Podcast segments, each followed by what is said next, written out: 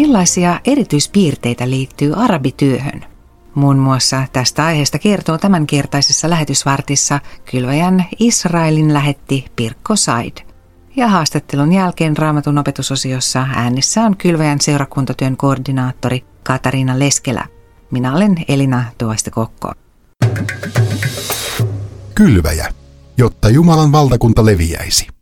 Pirkko, teette yhdessä puolisosi Eliaksen kanssa tavoittavaa ja opetuslapseuttavaa työtä arabiankielisen väestön keskuudessa siellä Haifassa. Miten kuvailisit Israelin arabikristillistä vähemmistöä? Ennestäänkin Israel on pääasiassa juutalaisvaltio, eli siellä on 75 prosenttia juutalaisia. Israelin väestöstä noin 20 prosenttia on arabimuslimeja ja vain alle 2 prosenttia arabikristittyjä. Ja näistä arabikristityistä suurin osa kuuluu katolisiin tai ortodoksisiin kirkokuntiin. Ja tämä kirkko pitää yllä väestörekisteriä, hoitaa hautajaiset ja häät ja on hyvin vahvasti mukana perhetapahtumissa. Tämä kirkon merkitys on tärkeä niiden arabikristittyjen identiteetin kannalta, mutta monille heistä tämmöinen kristillinen vakaumus, Jumalan sana opetus ja sen mukaan eläminen on jäänyt vieraaksi. Voin kertoa esimerkki puolisoni Elias, kun tapasin hänet, niin hän oli katolinen ateisti. Ja sitten täällä on vielä tämmöinen kun evankelikaalisten seurakuntien muodostama joukko, jotka ovat 0,2 prosenttia väestöstä. Eli hyvin, hyvin pieni osa. Nämä arabikristityt, he ovat siis vähemmistöjen vähemmistö. Ja se, että ne selviytyvät yhteiskunnassa, niin he ovat hyvin korkeasti koulutettuja.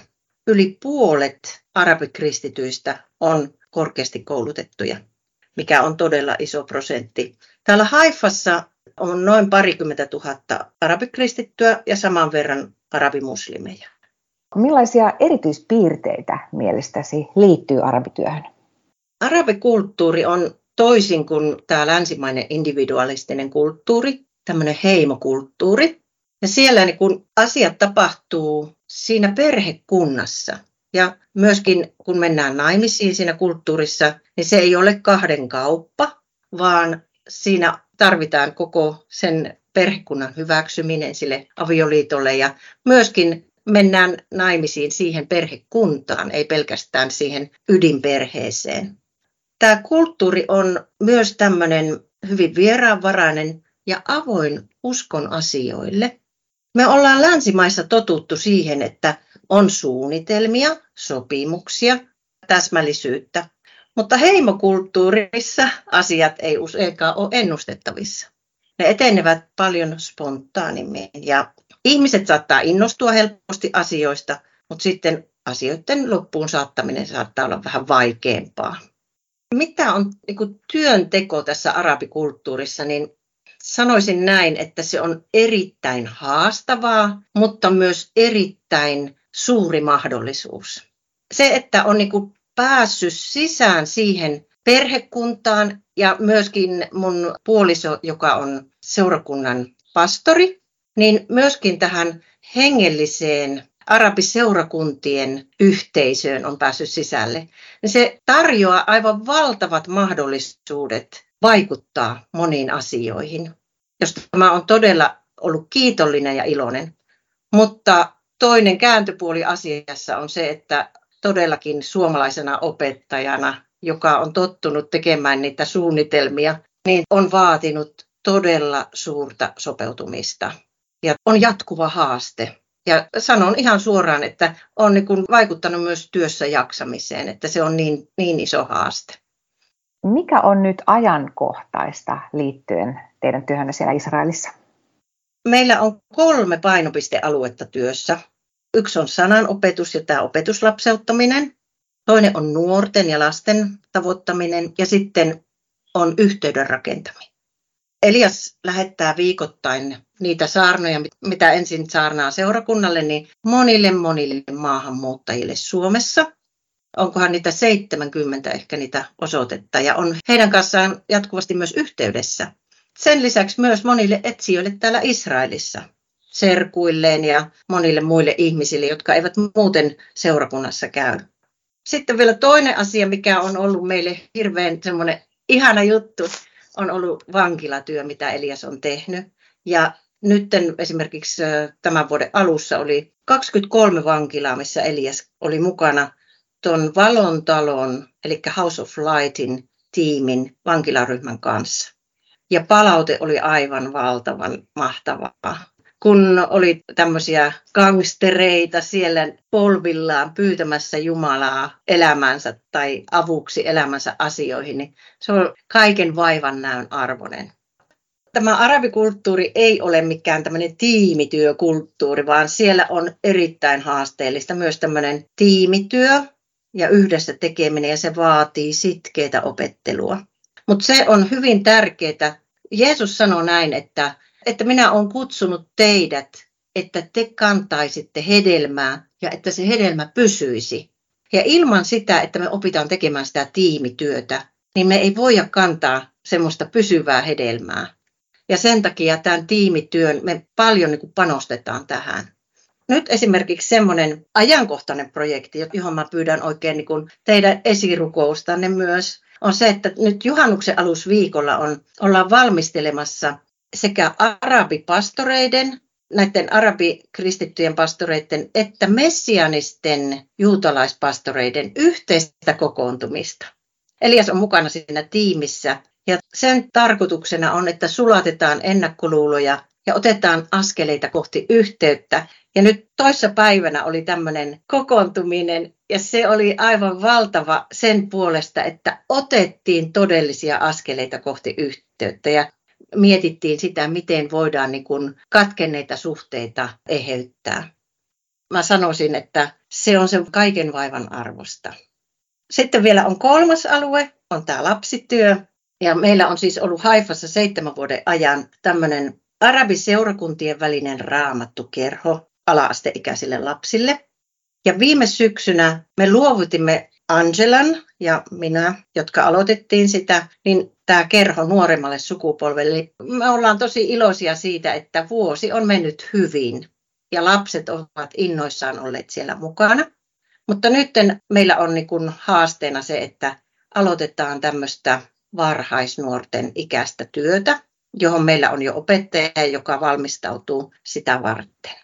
Sitten meidän oman seurakunnan lapsityö. Me ollaan ihan ihmeessä, että lapset on kaikkein uskollisimpia käyjiä meidän seurakunnassa ollut. Mutta on hirmu hankala se, että minä pidän sitä jollakin toisella kielellä ja sitä aina käännetään. Eli me tarvitaan arabian kielistä opettajaa. Että sitä rukoillaan. Tulette kesäksi Suomeen ja luvassa on vierailuja eri puolilla maata. Mitä tämä kiertue tulee sisältämään? Ihana on tulla Suomeen ja päästä jo juhannukseksi. Suuntaamme suoraan Samuelin kanssa Kalajoelle rauhan sanan kesäjuhlille. 30. heinäkuuta olemme Lapinlahdella uusheräyksen kesäjuhlille kutsuttuina. 13.8. minä olen keiteleellä. 28. ollaan yhdessä Oulun Karjasillassa. Elokuun viimeinen viikonloppu Oulun hiippakunnan lähetysjuhlat on Ranuan kristillisellä opistolla, joten kannattaa kauempaakin tulla mukaan sinne juhlille. Minä olen jäämässä siis syksyksi Suomeen ja vierailen Ebenezeriä tukevissa seurakunnissa syyslukakuun aikana ja, ja tarpeen mukaan myös muissakin seurakunnissa. Siinä kylväjän Israelin lähetti Pirkko Said kertoi kuulumisiaan paikan päältä Haifasta – Tilaa lähetystyöntekijän kirjeen, niin saat tuoreita uutisia säännöllisesti suoraan sähköpostiisi. Voit myös liittyä kylvä- ja juutalaistyössä ja arabiankielisten parissa Facebook-ryhmään ja näin saat ajankohtaista tietoa ja pysyt mukana työn käänteissä. Lisätietoa löydät osoitteesta kylvaja.fi.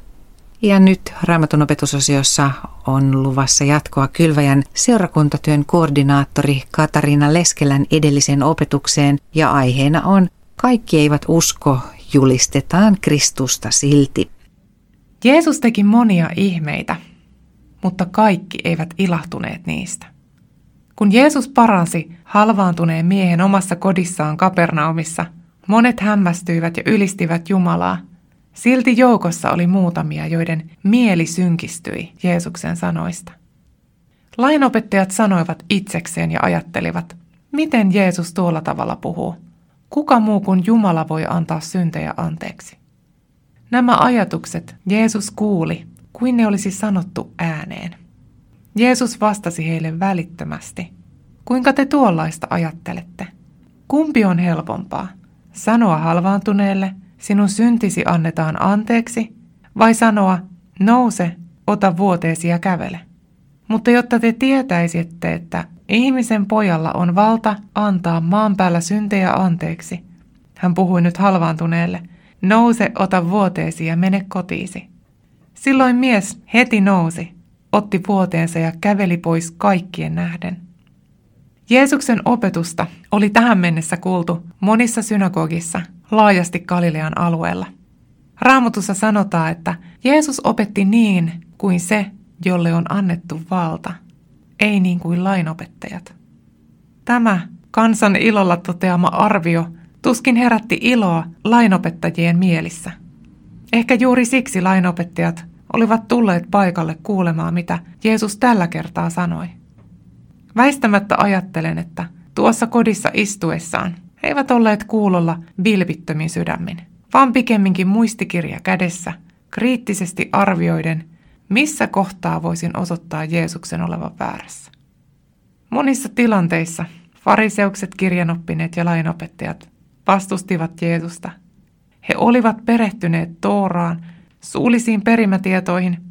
He uskoivat, että lain ja traditioiden tarkka noudattaminen teki heistä ainoita hurskaita juutalaisia.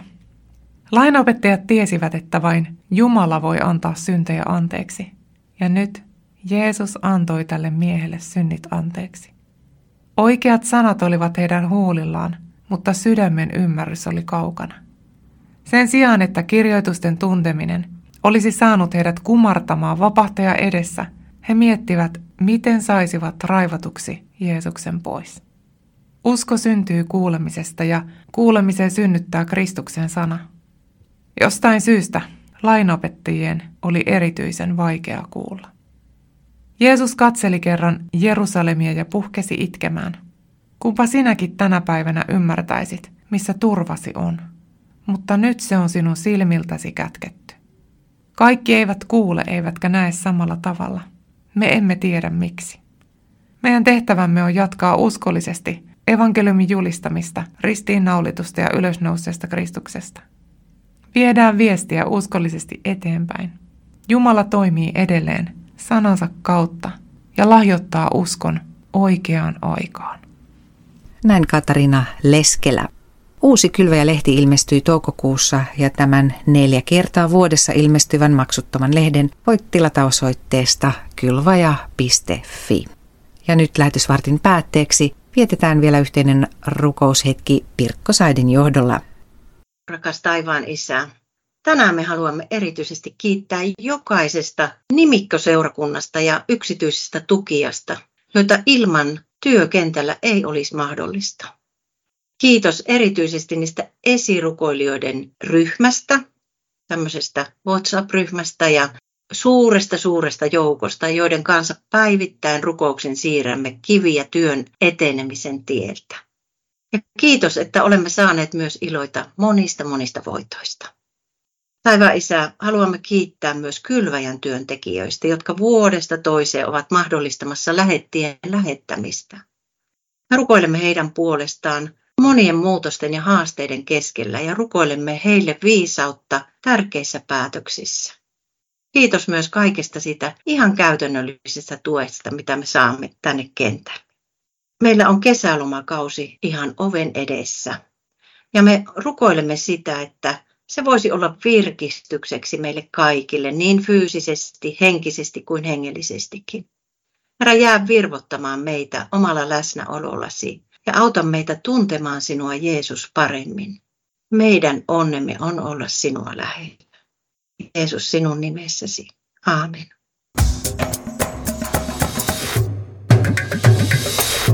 Kylvaja.fi